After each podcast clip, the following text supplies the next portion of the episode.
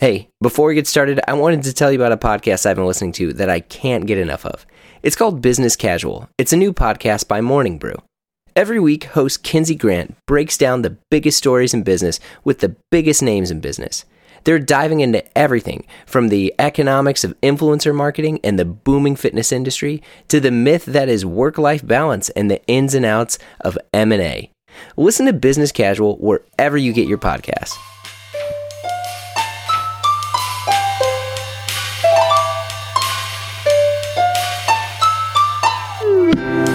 My name is Jeremy Kirkland, and this is Blamo, a podcast exploring the world of fashion with the people who shape it. My guest this week is John Reardon, Patek Philippe expert and founder of Collectability. John Reardon shares his personal history, taking us on a journey through visiting watch museums as a kid, living with friars, yes, friars, while interning at Sotheby's, 10 years inside Patek Philippe's family business, and why he decided to take the big jump out on his own.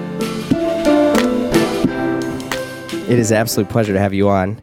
The the master of Patek Philippe, you are you're you're a bit of lore in, in the watch world because I don't I don't think you do too many like forward facing interviews, huh? I must have reached a certain age if I'm considered a, a lore.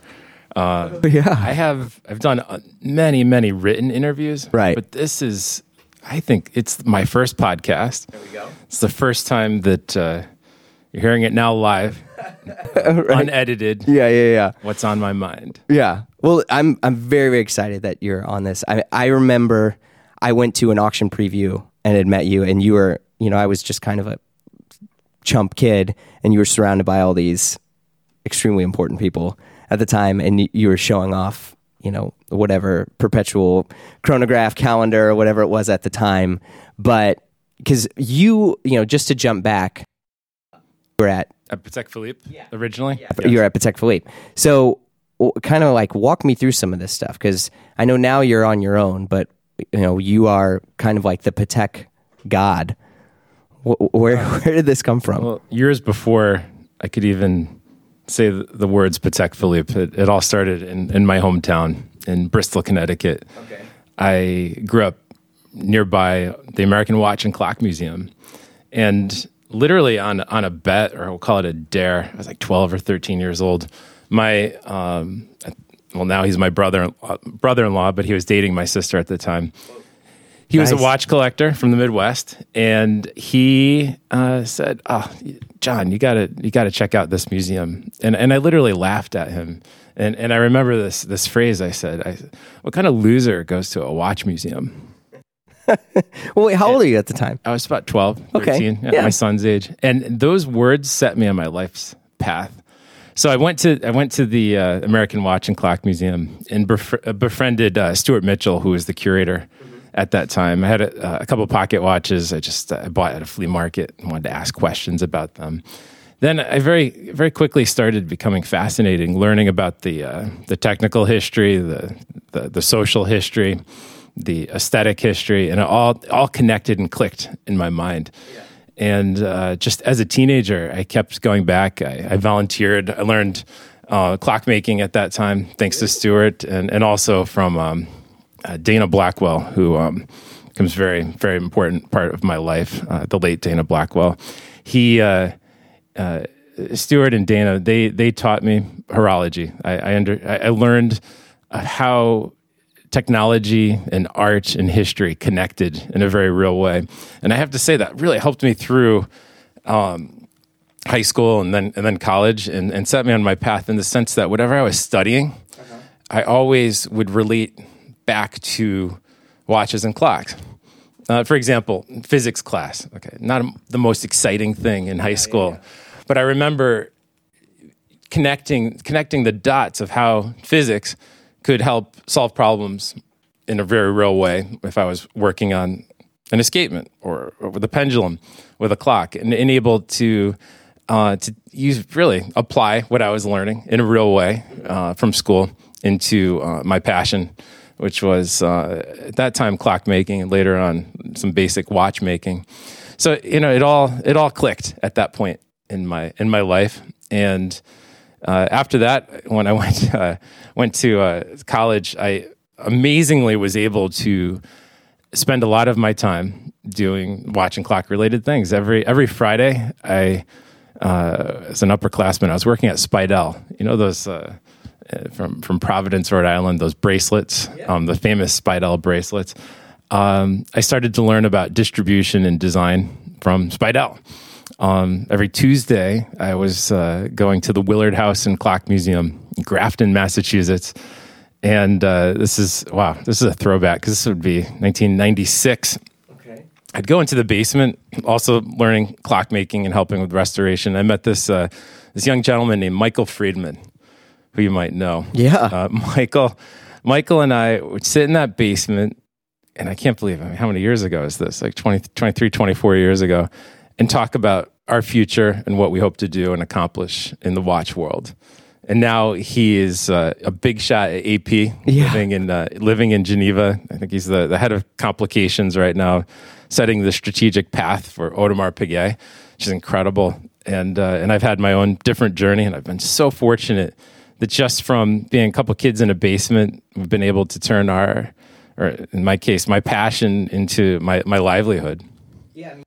I would definitely say is probably one of the few people that I've ever had on the show where I mean, that your path, uh, surprisingly, is is sounds almost linear in the sense that you were really into watches and you, you know you, you were going to museums. This wasn't like, oh, I was in this career and I found a fascination with this and I pursued my passion. Like, I mean, that is a, a lot of history and you know, to be honest, absorption throughout throughout time to to get to that. Like, no pun intended.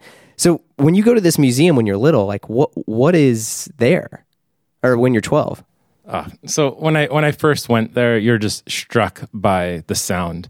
This museum is not extremely well attended, um, and I encourage everyone listening to, to check it out. Of course, okay. Of course, uh, it's when you walk in, the first thing you hear is is the ticking of the clocks, hundreds of clocks, and it's haunting, especially when you're in the museum alone.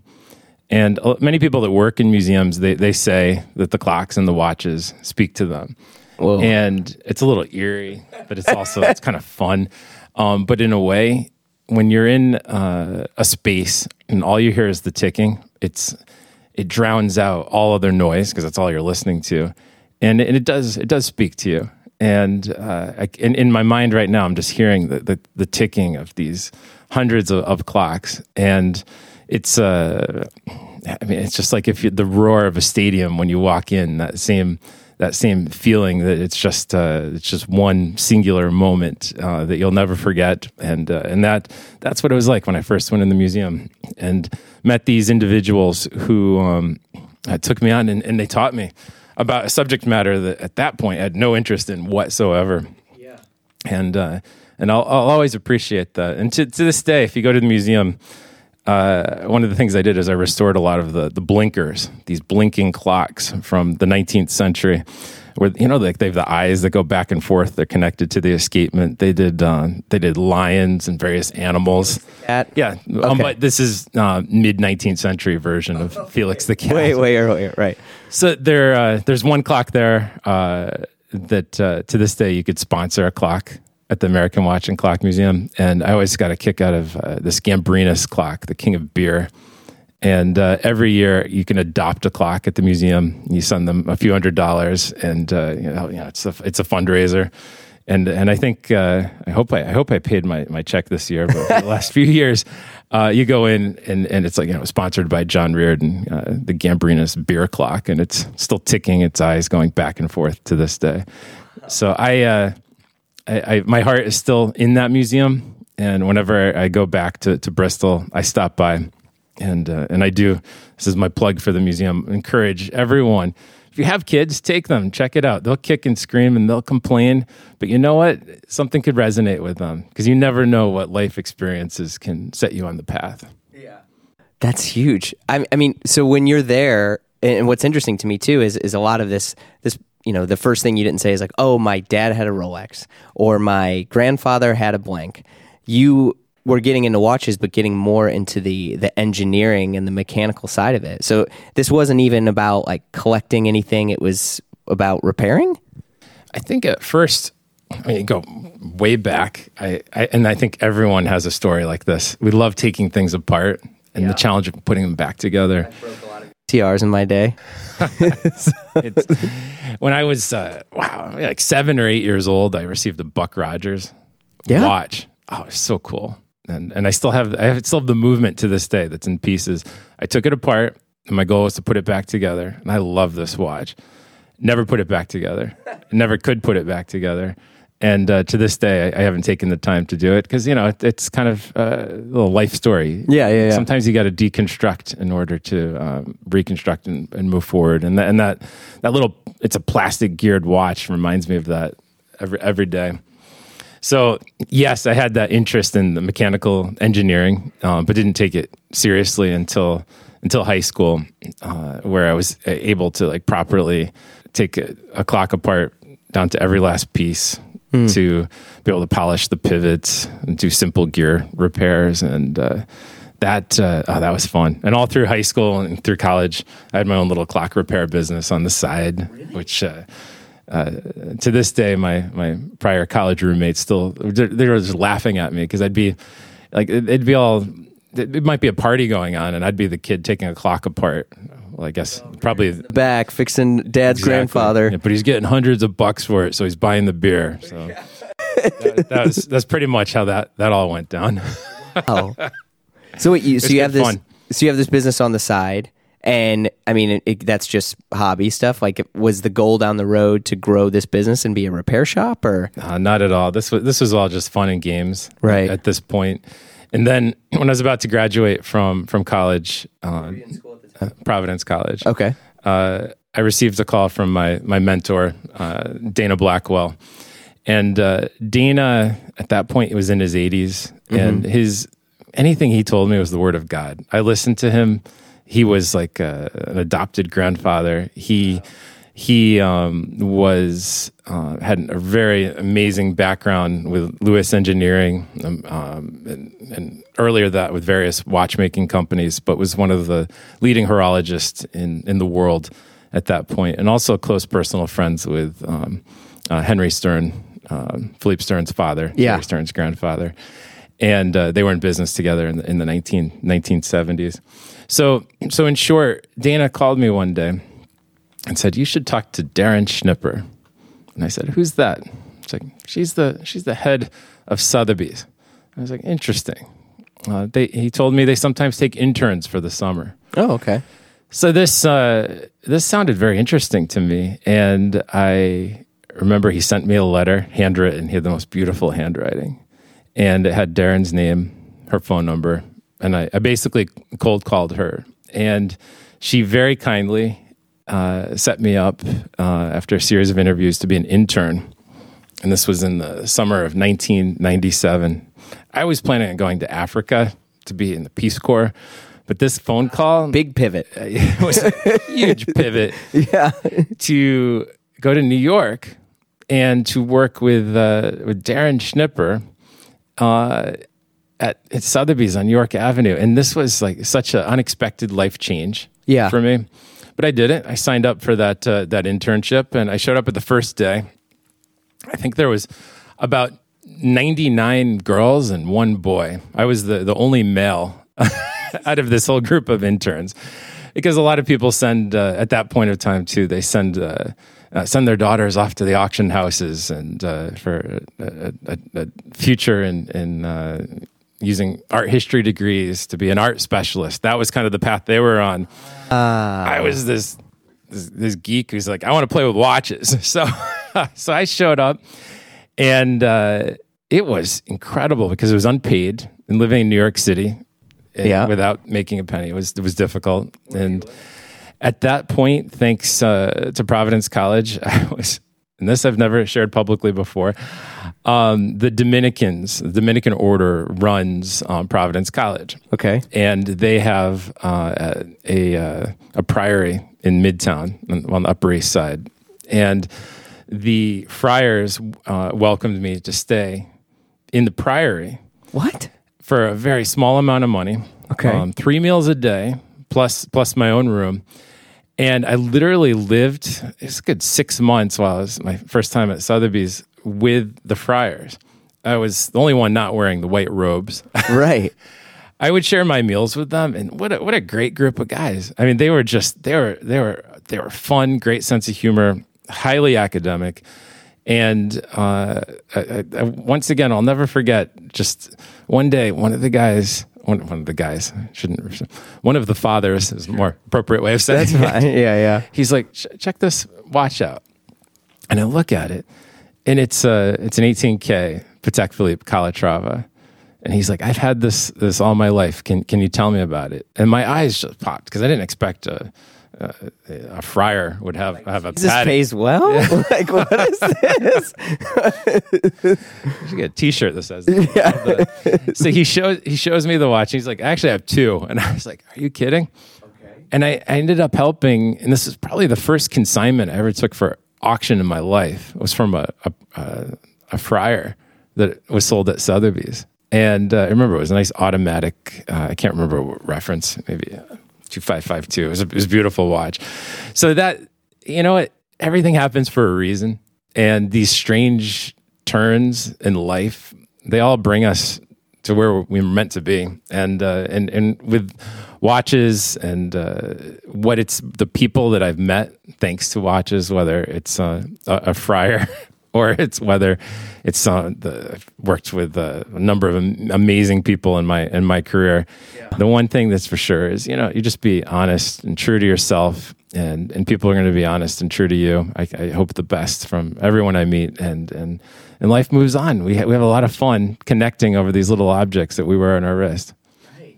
Holy cow! Okay, so you're you're interning at Sotheby's, and and just so the audience knows, it's very like the the watch auction world was what a, a fraction of a fraction at that time of what it oh, of what it is you now. could do right? 10 million globally. It was huge, and that's all sales. Yeah. And now, I mean, like 100 million per auction house is, is normal today. Jeez Louise. Okay. And so you you enter this world and like what is what is it like in terms of kind of helping build this? Because I think a lot of people don't realize this, and I'll publicly say this. You have really you know, you were the person behind all the other people who really helped create and build what the the watch auction world is today. And I think that was one, I mean, obviously you're a very generous and, and you know, authentic guy, but the fact that um, you know, you kind of helped find these things and create, you know, this market in a way that just didn't exist before. So was this where it kind of began? Uh, I, I, think that's, uh, very kind, your, your words, but uh, a credit goes to a lot of people. Much, behind every than, leader is a good yeah, team, exactly. but you need a vision caster. I mean, I think uh, like Daryn Schnipper, she started in auction 1979. Okay. Uh, so at that point in time, in the eight, going through the 80s, wristwatches at auction were an anomaly. I mean, you might see a couple of them show up. It, yeah. it was just uh, wasn't even considered serious. There was first there was silver sales that would occasionally have some some pocket watches and okay. then there's more important pocket watches uh, uh, and as the 80s went on that would sometimes have some wristwatches. but it was, it was a very different market a different clientele and uh, for for those that helped create this market, such as Osvaldo Patrizzi and, and, Daryn Schnipper at that time, talking about the auction world. Yeah, I mean they they were visionaries ahead, ahead of their time, and I was just so fortunate um, just as things were getting going in the 1990s. Right. Um, thanks to um, uh, uh, the vision of, of, of, many many people of what happened with wristwatches. In particular, the Italians helped create it in the 1990s. And sidebar and explain that sure. a lot of times because I think a lot of people have discussed the significance of the Italians. Yes and their culture and making wristwatches popular. But I don't know if anyone's really like explained that further. If you would, just if you would. Oh, I'll do a quick sidebar, but that could be a whole other show. Is the Italian influence on uh, the modern wristwatch market right. uh, of, of, vintage collecting, we should say. Yeah. No, but in the the, the late '80s, in the early 1990s, there were uh, particular market leaders that just uh, they stormed onto the scene and were the first people to say that these watches are actually worth something. Um, to me, one of the most pivotal auctions was the uh, the art of Patek Philippe sale. Actually, there's two sales from from Antiquorum. The first one from 1989 uh, was done very close. I'd almost say partnership with Patek Philippe, hmm. and this was uh, Philippe Stern and uh, Osvaldo Patrizzi. I put this sale together of this catalog, which uh, is is just so informative. And when you look at the prices things brought, it was almost it's comical from today's view, but at that point, they were astronomical price points brought for perpetual chronos, uh, simple chronographs, uh, time onlys. It was the first time that people were really academically on a global stage competing to own some of these timepieces. Now, that was all driven by the consigners, in many cases were Italian, and the buyers, in even more cases, were Italian. Right.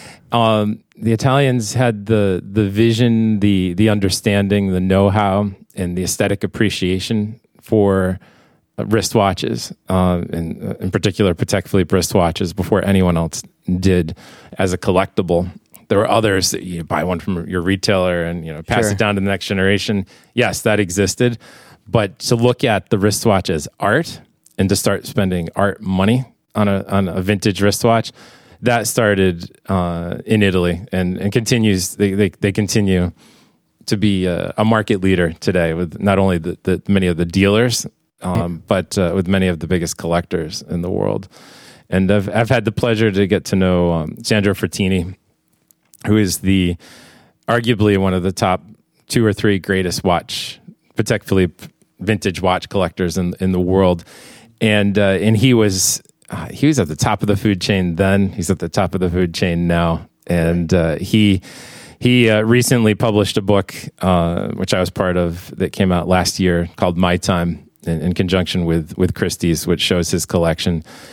And he's the kind of guy. What can I say? He has two steel 15 18s.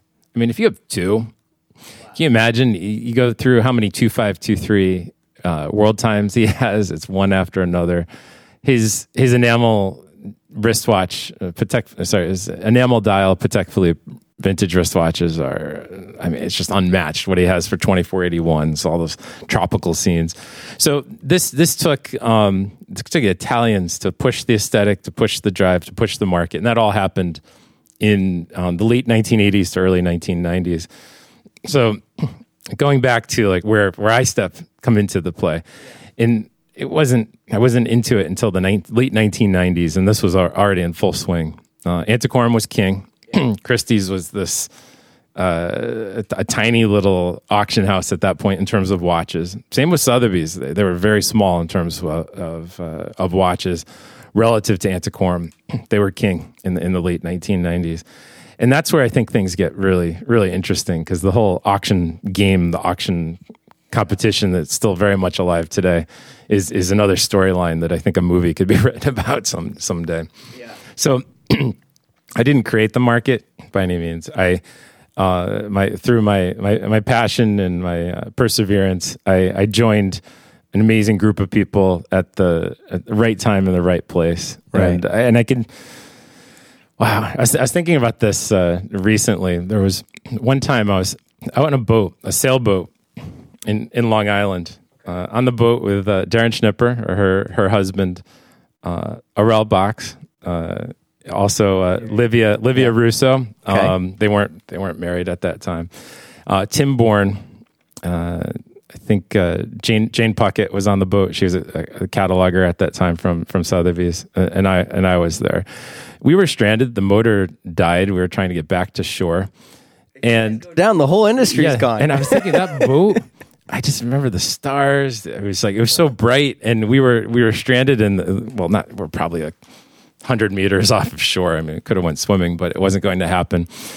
And all I remember is this, and I say this affectionately. All I remember is this: being on that boat is one sound and one sound only, and that is Aurel talking constantly. He would not stop talking. I don't remember what he was talking about, but uh, just like when you listen to an auction and he could he could go nonstop for for three hours yeah. and, and and and hold court. That's what it was like on that boat. And he was a young guy. He was just getting started out at that time. We were all on the Sotheby's team, all hired by Daryn.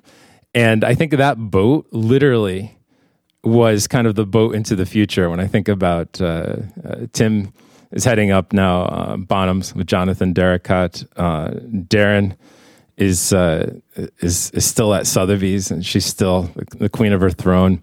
I went on to uh, uh, to Christie's and, and of course. What he's done with with Phillips uh, and Livia is just uh, another story. It's just incredible to think that that boot, going back to what was this twenty something years ago, yeah. had all of us uh, on it, and uh, and that was, I think, a, I look back at those days affectionately, and it was uh, it was a different time, but uh, in many cases the exact same players. Right. Oh wow, geez, that's like a serious murderer's row you guys have on that boat. First off, but like, so what was your day to day at that time? Because I think a lot of people don't really have a full understanding of what someone does within that auction world. You know, I think nowadays people think, oh, it's just someone who's answering emails and looking at pictures. You know, but like what? Because th- there was a lot of stuff that you were doing that was more than just finding and authenticating, right? Oh, at that point of time, wow it was it was a it was a different era because this was before computers as we use them now. Yeah. So it's way before Instagram ridiculous. and yes. emails and websites and all that. So the, we would get stacks of photographs sent to us and have to write letters back to people. What a concept! and uh, and I hated doing that. Oh, we call them NSV letters, no sale value. So someone sends you their forty dollar Waltham, which they think is worth you know a million dollars, and and you have to write a, a beautiful letter reflecting the auction house, stating your watch is worth close to nothing. So every person, every everyone got a personal letter back because their emails were just not done. Sure. So the other thing we'd get is faxes. We'd get faxes all the time, and uh, it was. Uh, I, I, remember my first meeting with the fax machine. You're like horrified, like which which way do you put? Yeah, put the the letter in. So faxes were uh, part of the business, um, but uh, the part that was was most incredible, and it just continues to this day, is travel. It was a face to face business, and so I was starting to travel with the, with some of the specialists uh, to get to meet some of the the, the key players. Um, but all of us now are talking about databases uh, coming back to in this digital world, blockchain and how it's coming towards uh, the watch the market. But back then, what I my job, and I'll tell you, this is the best graduate school ever, is you get scissors, glue stick, old catalogs, and you'd cut and paste each watch outside uh, uh out the catalog. You'd paste it on this um, uh, essentially cardboard, and this was Sotheby's database of watches, and it went back decades. So it was my job to help build that database. And every watch, you would have the name of the buyer, the name of the seller, the uh, the price that the the piece brought, and um, it would be filed. So you'd just go under minute repeating wristwatches, and you'd see every minute repeating wristwatch from all auction houses. Uh, by the way, and this was all done by hand. And I, uh, at the time, actually, I can't believe it was like, what, what have I done with my life that I have to sit 60 hours a week and cut and paste glue sticks and yeah. Like Wyman. Sometimes art, actually here. rubber cement. You know the smell of rubber cement? Oh yeah. Try inhaling that for uh, 10 hours a day. Um, that explains a lot. So you're getting so, real high. Yeah. So I was really enjoying what I was doing. Yeah. Um, and that experience helped not only learn I learned the names of all of the players because you know everyone who's selling and everyone who's buying in 1990s I was able to go back and look in the 1980s to see what was happening too. So a lot of the, the these people who have now since become friends um, from dealers and major collectors, I knew their names before I even knew what they looked like, and uh, that time cutting and pasting was was invaluable for me. And uh, I think I'll look back at that as uh, one of the seminal moments of how I understood the market because you're really studying prices and you didn't know what you're doing at the time, but you're you're really internalizing the uh, what's out there, what's on the market, what's even at that point, what's recycling and coming back into the market, and most importantly, who's buying and who's selling for how much. And that is pretty much what we all do today. Wow. So what like just for example, like what were some of the things that were selling and what were they going for at the time? Oh wow, you could buy a Daytona for three thousand, four thousand dollars. How about how about how about a Paul Newman at ten thousand dollars? Nobody wanted him. That was uh, that was considered uh, just pedestrian. I remember we'd put like seven or eight of those on a page. those watches now are uh, quarter million dollars for the Paul Newman easily, plus, plus, plus. Um, but in the world of Patek Philippe, pocket watches were quite strong back then, and which is interesting because they've been pretty stable, if not flat, and only now starting to come back. So I look back at some of the record prices bought for pocket watches uh, at the time. It was quite interesting. Um, time only, um, certain shaped cases like the Markowski cases with the 990 calibers were bringing big prices in the late 1990s, like the Eiffel Tower, the bananas, all those uh. shaped watches. So those were very strong. But on the on the on the high end, you could buy a a, a 24.99 for uh, depending on what series, uh, for like $150,000, which uh, today has gone up three, four, five times the value. The 2499 is a perpetual, perpetual chrono. chronograph. Yes. So it was, uh, it was fun because every sale, you felt like you're breaking records from before. And yeah. over the last uh, couple decades, that seems to be the general trend of where watches are going. And, and coming back to the Italians, they had the, the eye and the vision where this market's going. We're still so young compared to other marketplaces. And and I and I, I really believe that the more information that is shared, that's why education is so important to me. The more that people know, they'll recognize there's so much more value for growth in this as a, a as a collecting circle. And uh, the prices that we saw uh, 30 years ago, which seemed laughable. Yeah. Um, even five years ago seemed laughable compared to today. And I have no doubt five, ten years from now, we're going to look back at today and, and see what uh, opportunities there are to buy things, and especially within the world of Patek Philippe. So, eh, regarding Patek Philippe, when did you start to become more, you know, intertwined in that world? Because I think a lot of people see you as an expert on Patek Philippe over anything. Um, when re- does that happen? It really didn't happen until 1999, and it involves my uh, uh, my wife, who was my girlfriend at the time, and a Volkswagen sounds like a story, doesn't it? Yeah. So, well, all right. So, um, uh, incredibly, the Time Museum in Rockford, Illinois, which was the world's leading horological museum, uh, deaccessioned in the late 1990s, and uh, Seth Seth Atwood, uh, the late Seth Atwood, put together this amazing collection, which included the Graves Super Complication, and uh, it was all sold and uh, due to the family, the Atwood's family's close relationship with with Daryn Schnipper, it went to to Sotheby's.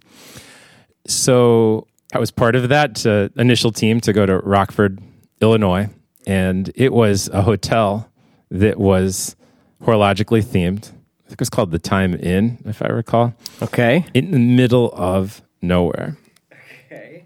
Um, I remember we'd go there for weeks at a time because we were cataloging and uh, studying every last piece, uh, preparing it for potential sale. And even the the little coffee shop there was the center of the the horological world, uh, where everything on the menu was uh, time themed, like coffees with time themed flavors. I can't remember. It was hilarious. It was wow. It was just for for a watch person. It was the place the place to be. Hey folks, I want to take a second to talk to you all about 3sixteen and thank them for supporting the podcast this week. I've been wearing 3sixteen denim for years, and they're the only jeans I'll buy anymore. Made in the USA with custom woven selvage denim from the famous Kuroki mill in Japan, they're a perfect blend of luxury and utility that I find myself always going to. I wear their custom taper fit jean, and it looks good with my tailored stuff to a plain t shirt. By the way, they also make that plain t shirt, and they've been featured in the Wall Street Journal for how perfect their t shirts are. Trust me. Right now, more than ever, you want to support a brand that not only makes good stuff, but cares deeply for others, and I'm constantly inspired by how 3sixteen runs their business and creates their products. From how they interact with their customers to how they take care of their suppliers and employees. Look, some brands do this well, but 3sixteen does it better. By the way, stay tuned as we're working on a little project together that I can't wait to tell you more about soon. Visit 3sixteen.com to learn more. That's the number 3 S I X T E E N.com to learn more.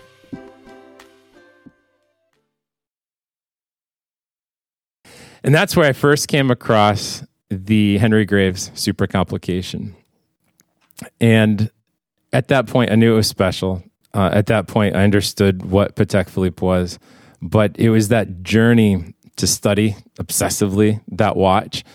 That, that watch for people who don't know. Oh, sure. So it was um, it was built in the late 1920s, commissioned by a New York uh, banker named Henry Graves Jr.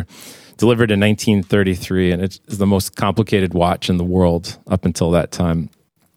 Um, he he paid, I believe it was fifteen thousand dollars for it at the time. In, okay. in the Great Depression, which was uh, quite, a bit. quite a bit money. You could yeah. buy a city block at that yeah. point. And uh, in this watch is without a doubt the Mona Lisa of the watch world and the world of Patek Philippe. Uh, it uh, traded for the first time uh, at uh, auction at Sotheby's in 1999, uh, $11 million, which was a number of, unheard yeah. of. Yeah. Sold again for $24 million about uh, five, five years ago. Um, but back to the Volkswagen. Yeah. Um, so it was in the process of researching this watch that, and, and keep in mind, the internet had really nothing on it at that time. That uh, my, my girlfriend at the time and I were uh, tasked to find out as much as we could about Henry Graves Jr., who was a mysterious recluse. would be a very fair way of saying it. There's no information about him at that time. So I didn't even have a car. We lived in the city, so um, we rented uh, this uh, this this Volkswagen and literally drove up and down the East Coast looking for information about Henry Graves Jr. We uh, we discovered uh, how he was born in Orange, New Jersey, which was which was quite interesting. How he uh, had this uh, amazing mansion still there up near Tarrytown, New York um, and we went library to library in in in the area, just retracing, finding out everything we could about the Graves family.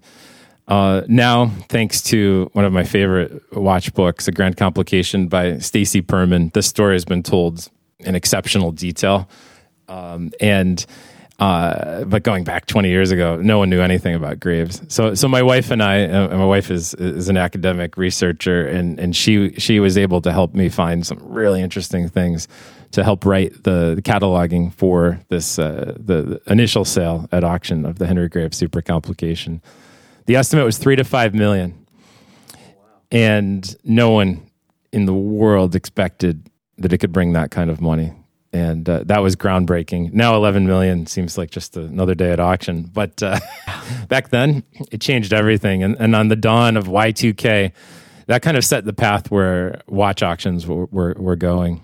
And so why Patek Philippe? It really it began. I, I truly fell in love with the brand in, in 1999, and there was no turning back. Uh, it uh, represented to me the the values of a family owned business, um, but also the, the the history is just unsurpassed. I think in the watch world, continuous history, and then the watches themselves. I mean, they they all they all speak to me. It, it could be the uh, a damaged enamel pendant watch that you could buy for two thousand dollars, and I still value that for that Patek Philippe on the dial, and it. Or it could be a watch that's worth um, tens of millions, and and that's what's so special about the world of Patek Philippe because across all price points, there's uh, you could have a piece of history, and uh, it's it's going to be better made and have a better story and better aesthetically and mechanically than than its competition. Yeah, I mean, I know there are a lot of listeners who are Patek collectors, and and you know, one of the things that I always try to get people to explain a little bit more is like, you know, which you did a great job of, is like the significance of why that brand above other brands is so special. But you know, one of the things uh, in terms of like Patek's record keeping uh, was something I'd love for you to expand upon just a little bit, and the fact that you know, say you know, with uh, for Rolex, and I'm not poo pooing any brand, but like, you know, they you, they don't know exactly what dial was on and what case and what bracelet or whatever. But with Patek, that's that's the opposite, correct?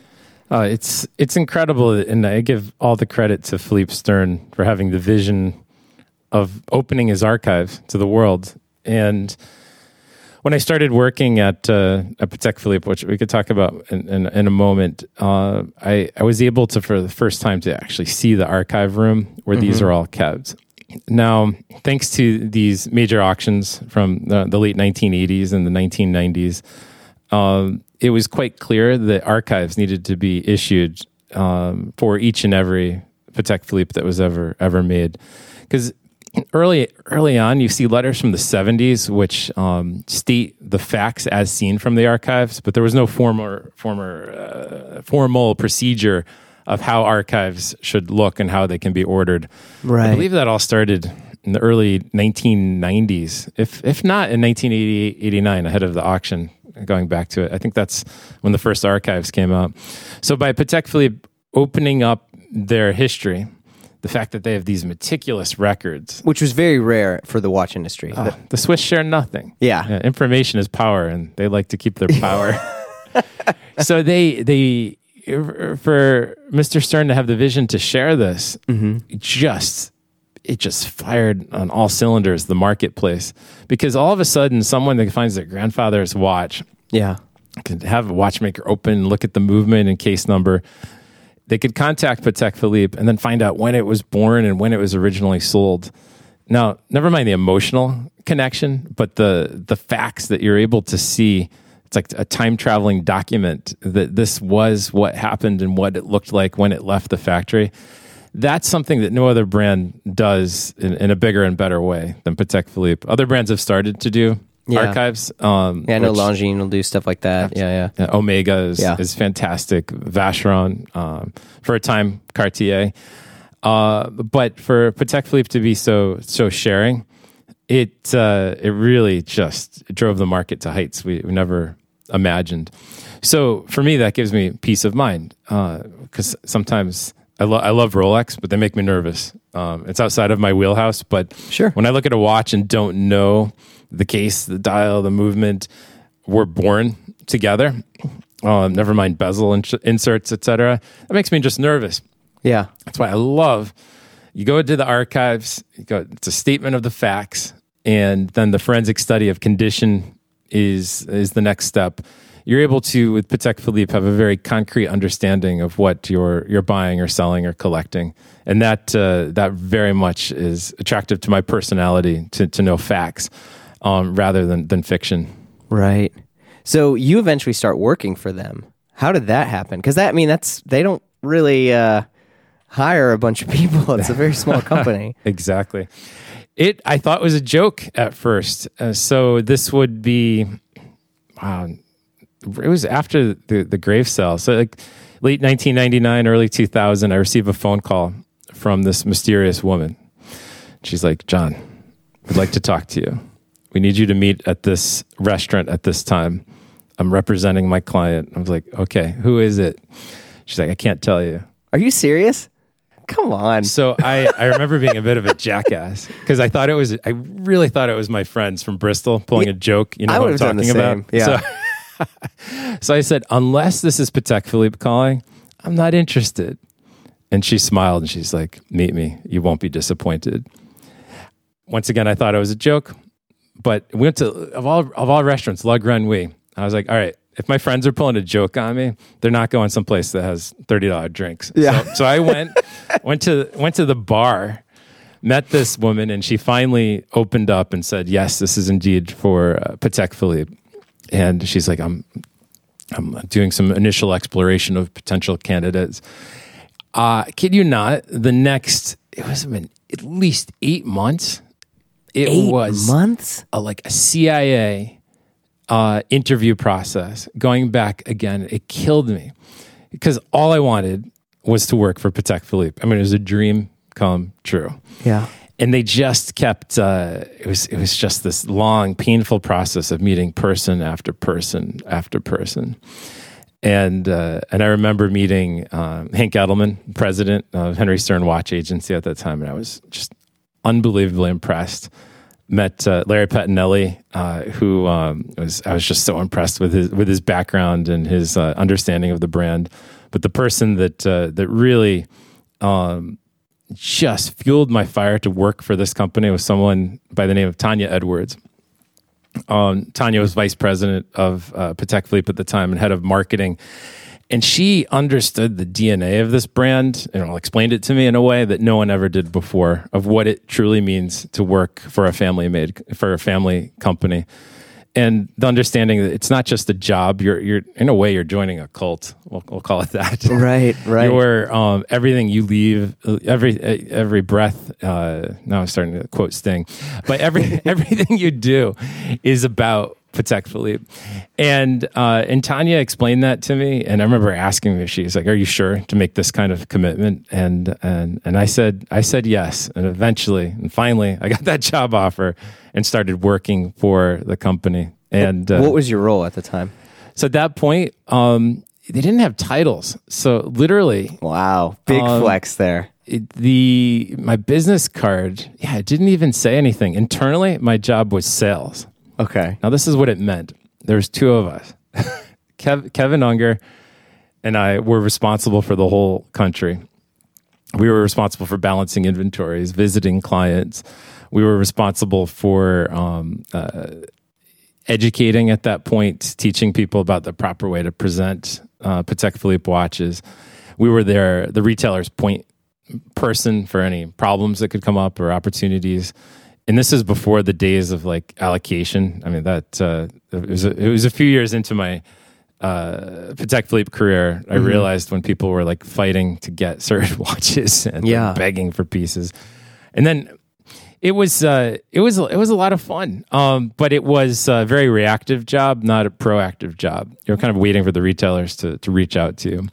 Um, and uh, I had spare time on my hands, and that's that's when my my first book, Patek Philippe in America, came out in 2008. After three years of obsessively working on that, um, it was uh, those years were it was almost a decade at Patek Philippe were fantastic. The, the, the relationships I made, the people I worked with, um, but uh, it uh, I really missed vintage watches.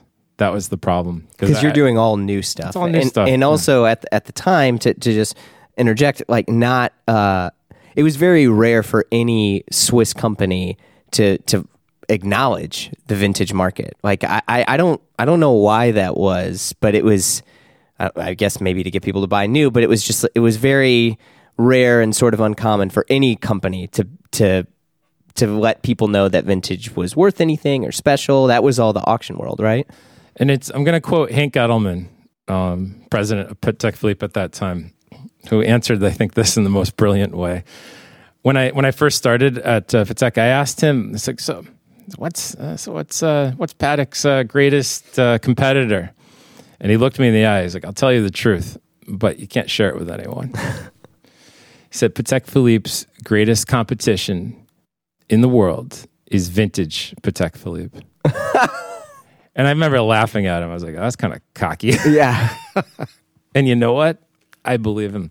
Today, I mean, I eat, breathe, and live those words that he said because I, because I do believe that all brands today are really struggling with the understanding of if you have this amazing modern AP and here you have this amazing vintage AP perpetual um, prices are getting very uh, competitive and, and, and growing in ways none of us expected across all categories, where people are actually deciding whether vintage or modern within brands in a way that's never been done before. So yes, in the past the the brands kind of ignored vintage, and and now they're really embracing it and, and struggling like how to deal with pre-owned and how to deal with vintage watches in a way that. Uh, is is is quite interesting. It's fascinating to see the dance between between the two. Yeah, I, I think something too that you know I just just to call out for a lot of people who are entrepreneurs and and business folks. There's something about Patek Philippe, Rolex, and some of these companies that you know I don't. I it feels like they operate in secrecy. They probably do, but the business decisions that they make in the long in the long road like from my perspective, always seem to be the right decisions, no matter what. Where you look at when you look at what people want to do now, like all these people who are making startups and they want to build a brand that um, has, you know, like respect and admiration and longevity key and, and and something like that, and that is like their number one goal. And brands like Patek Philippe, that I feel like they they've always done the right thing. And I don't, I know people are listening to this and are saying, no way, because they blah, blah, blah, blah, blah. But when you look at whether it's certain releases not coming out as often or things being limited or not limited, it, they've managed to make this company and these watches the some of the most desirable objects on the planet. It's a really good observation, and and I think we have to respect companies such as Patek Philippe and Rolex in particular to being so true to who they are. Yeah, so they're they're adverse to change, but they change just enough. Right. They, they're forward looking as much as they're backward looking. They they don't exist in time, um, and it's talk about true luxury. It's because they don't need to. They're both of these companies doing just fine. but it was sacrifices that I think they both made during the quartz revolution and gambles that both of these brands were able to build the foundation for I think the next hundred years. Uh, if we're if we're sitting here having a chat in 50 years from now, we're still going to be talking about Patek Philippe and, and, and Rolex. Wow. I really believe that. And it's because of what these brands do and how they understand what they're good at, what they're not good at, and the fact they don't react. I mean, when's the last time you saw a reactionary move from one of these companies? It's yeah, like everybody's asking, like, what's going to happen now with um, with with Tiffany and Patek Philippe with this uh, new uh, change in ownership? That you know, being that Tiffany was purchased by LVMH. Yes. Yeah. Yes. And what's going to be the future of Tiffany dials? I mean, this is like the, the sorry. So the question on my mind because everyone asked me. Yeah. Just so you know, I had ten people when I when I told them I was going to talk to you. They want me to ask you about oh, that. Oh, good. We're going to dig into that right because I think we have to look at it historically in order to give at least our you know uh, our armchair quarterback answer.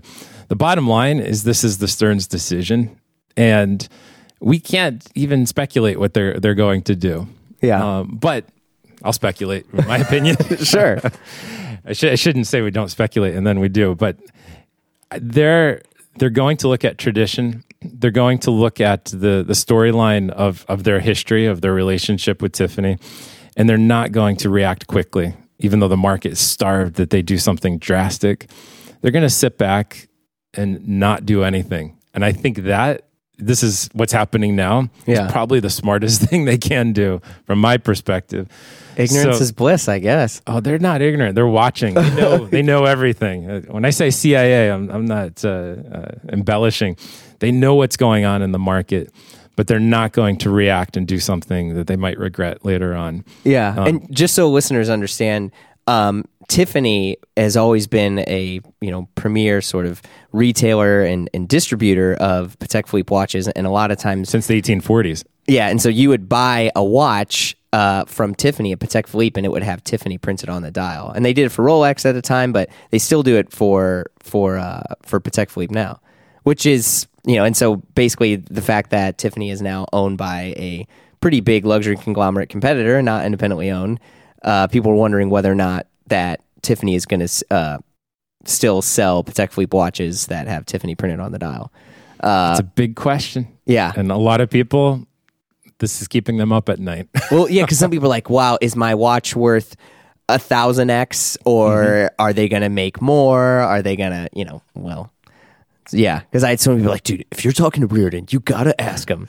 it's like, all right. I have no inside information what, whatsoever, but uh, it is my opinion they're going to make the right decision, and this is ultimately a decision of the family. It won't be decided by numbers.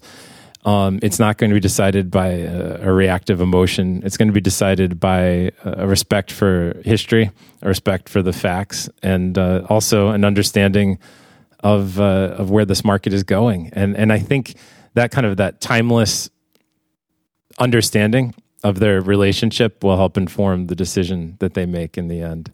So yeah. Stay stay tuned. Yeah. I think we're gonna all have an answer soon enough, but not not too soon. Jeez. so you and how long were you at Patek? Uh, just under ten years. Which so is like a hundred years. It felt like a lifetime. yeah. And oh, it, in retrospect, we had so much fun. It was just a, it was a different, it was a different time, a different era. Um, keeping in mind historically, the American market is very independent of the rest of the world. Mm. A bunch of stubborn Americans, I guess. Yeah. Um, Patek Philippe USA was was founded, of course, by, by Henri Stern. Uh, he was sent over by by his uncle to just really revamp the, the market and take control of it in the 1930s and then he passed the baton uh, eventually to uh, Werner Sonn, who's a, who's a, dear friend, and he he uh, led this market through the quartz revolution uh, brilliantly.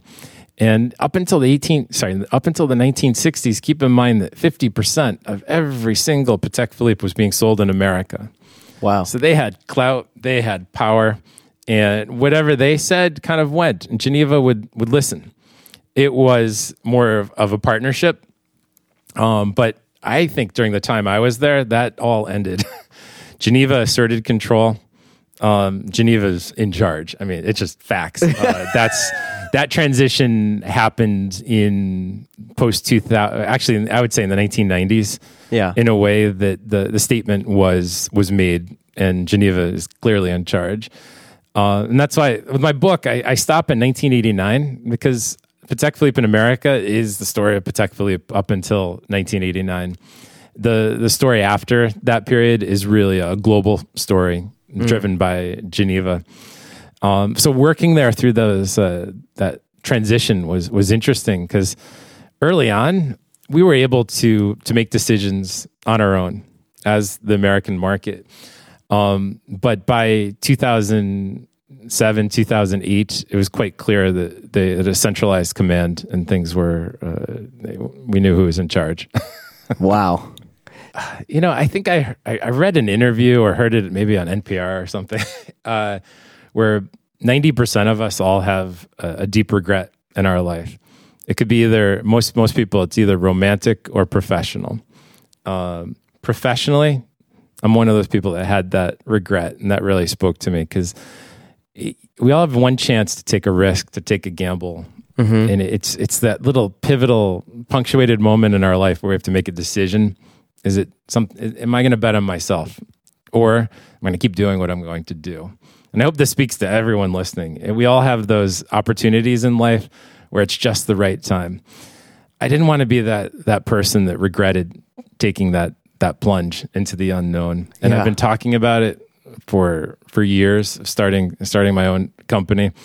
But it, it was about a year ago uh, today, or a year ago, actually this uh, this month, where I made up my mind I was going to do something on my own. What'd your wife say?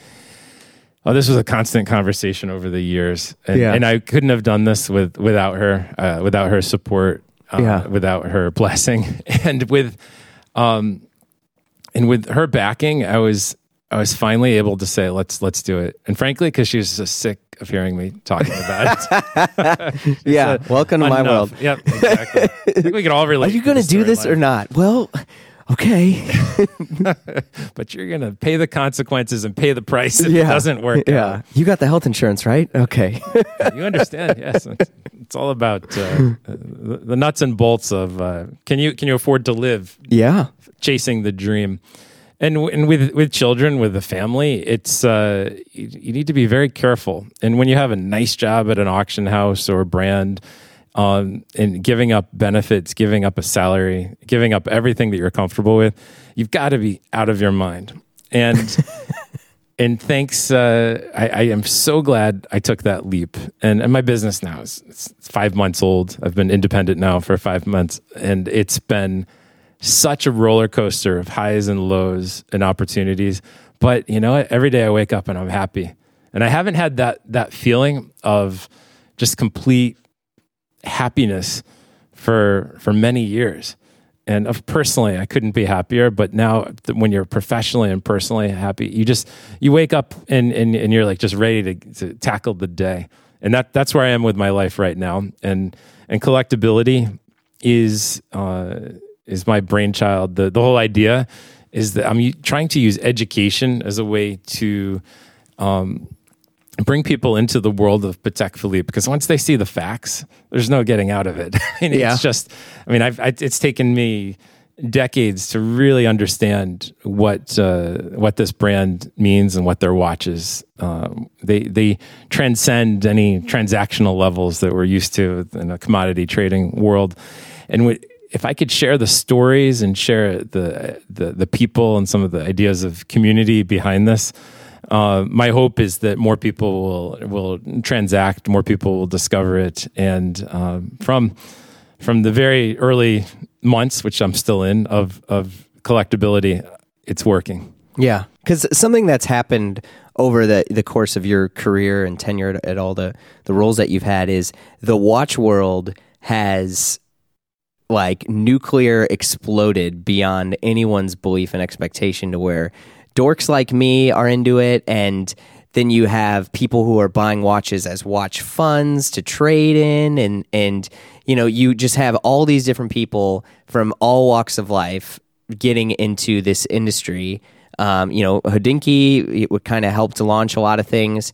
But also I think and one thing I, I want to you know definitely discuss is it this is not like just for the richest of the richest of the rich. Like there's a you could still be in this watch world and care about this stuff and start very small and build your way up.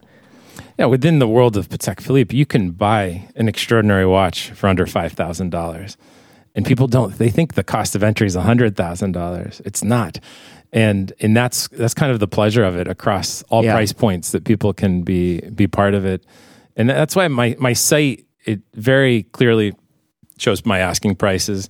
It mm-hmm. kind of, it, I wanted to help the numbers sometimes help inform the market where people can get in. Uh, I also talk about uh, pricing trends, uh, yeah. the Nautilus in particular, which has been a, a hot button issue recently. Yeah. Um, I also just I dig deep into the people, the movers and the shakers in the world of Patek Philippe in a way that you can't if you work for an auction house, and you definitely can't if you work for Patek Philippe. so right. I'm completely independent of of of Patek, and um, by being so independent, I could say and, and share what, what what my opinion is. And some people disagree, some people embrace it, and that's what's so much fun because more and more people are involved than ever before, as you pointed out. Yeah. I was just at the Singapore Patek Philippe exhibition a few months back, and I think they had 100,000 people come through. And I don't know if they did age demographics, but I'd say a huge portion of uh, a huge, huge proportion would be under 30 years old. Oh, wow. And they were so connected looking at the museum pieces, at the, at the, the new watches, and seeing this new generation obsessed. It's mm-hmm. just so good for what we all do. Yeah. And, uh, and that's why education is all that matters. Uh, we need to, to teach people to know what they're buying, what quality they're buying, uh, how, how to buy, how to sell. And uh, in the traditional transactional methods, maybe those uh, weren't so transparent, and uh, and hopefully collectability will bring a little more transparency to the world. Yeah, I mean, I, I will kind of call that out a bit as uh, places that would sell in the past were not always super clear on every single issue with whatever the watch was. Uh, you know, not that things were, not that people were trying to be you know tricked but it was just it was more about moving something and and from what I'm hearing from you, it sounds like you want people to be informed and educated, and the product's going to sell itself. You're you're the teacher who also has stuff versus a, a, salesman, you know, opening up his coat, right? That's a fair way of looking at it. Another way is every watch I sell, I don't want to sell. It, it cracks me up. It's just. I, I look at each of these pieces as there's, it's part of the storyline, where they came from. I try to know everything about the provenance and yeah, I'm just uh, I'm just keeping it for a short amount of time until yeah. it goes on to a future owner, with the hopes that I could buy it back from them someday. So it's almost like a collection. I'm able to collect, but even though I'm not going to keep everything at the at the end of the day, and uh, I'm because I yes the the website is public, but I could I don't have to sell like at auction. You deal with who you're told to deal with. Ah. Now I could be a little a little trickier and um, there's some people coming in. They're just, I want to buy for investment. I want to double my money over the next three years. All right, I'm not your guy. Um, it's it's we're not going to be playing the investment game. I want to sell to collectors who understand, who really know what they're looking at. That we could discuss patina on a dial. We could uh, discuss escapements. I mean, th- that's much more interesting. Yeah. Uh, and that's why I'm avoiding the modern commodity market. I'm not interested in, in flipping 5711s. I mean, that's just not, not my thing at all. There's plenty of people doing that in the Diamond District and yes, around the world. Um, but there are very few people focused on only vintage Patek Philippe. And I, I really, I see it, it's a billion dollar industry estimated just pre-owned vintage Patek Philippe. That's annual turnover. Now that's huge. Yeah. so I always joke, I'm happy at 1%. So. Yeah. yeah, sure. Um, but with social media and, uh, and with, uh, uh, other ways, like including this amazing podcast. Thank you so much for, of course, for hosting yeah, yeah. me. We're able to get the word out uh, about um, the gospel we're trying to preach. Yeah. And we're able to share things that might not have been shared before in this secretive uh, Swiss world. And and I think the more people that understand it uh, will be able to um, to be part of it in, in a very real and meaningful way.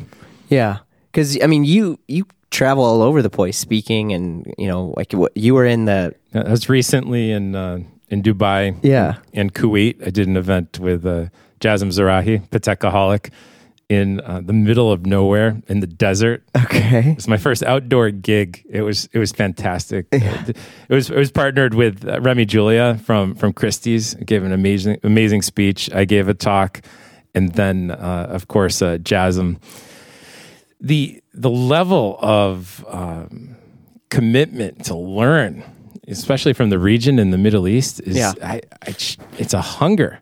I mean, people just want to learn more, and they they don't want to buy what everyone else is buying. They want to study and find what they want to buy, and that that's the truth of a, a real collector. I mean, Henry Graves. I bet his buddies thought he was crazy when he was like, paying same money for a city block for a watch. But Yeah. you know what? He kept that. That was his private pleasure, and he uh, he had a collector's heart and uh, was very knowledgeable about what he was buying.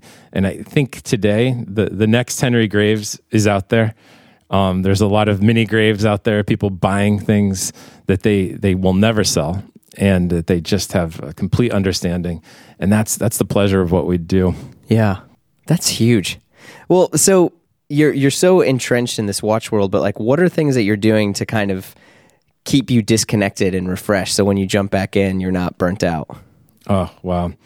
I I always said I, you could never work harder than with with what I did in the auction world.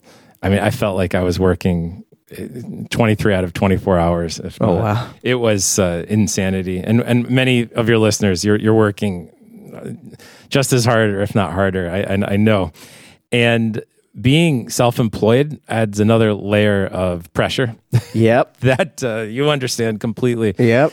that makes you go the extra mile. It's all on you. So, what I'm trying to do to survive this, uh, this new life that I'm, that I'm living is surround myself with people that I would trust my heart and soul and, life with, personally and professionally. And uh, that's why the first person that's uh, that's on my team officially with collectability. Uh, come back to Tanya Edwards, who we discussed earlier. Uh, was the former VP at uh, Patek Philippe USA. She's she's now officially on the collectability team, and she's been eating, breathing, living Patek Philippe since she started with uh, in, in the mid 1980s with the with the brand. So she she understands. Now, surrounding myself with people that I could just truly talk to and learn from constantly should always be people on your team that are better than you. Yeah. And and that's even though I only have one person on the team now, there will be more hopefully shortly. Uh, I want people that can really challenge me, um, that we have shared values, so that this company can grow in a way that's uh, that's that's healthy, that reflects my passion, my shared passion for for Patek Philippe. Because although I'm not affiliated with Patek Philippe, I kind of fantasize that I am.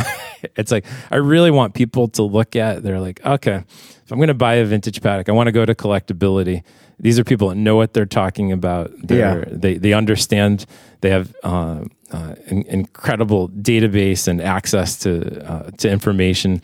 I want people to be able to buy with complete and utter trust. And the only way I could do that is to have people on my team that think the the same way philosophically. Yeah.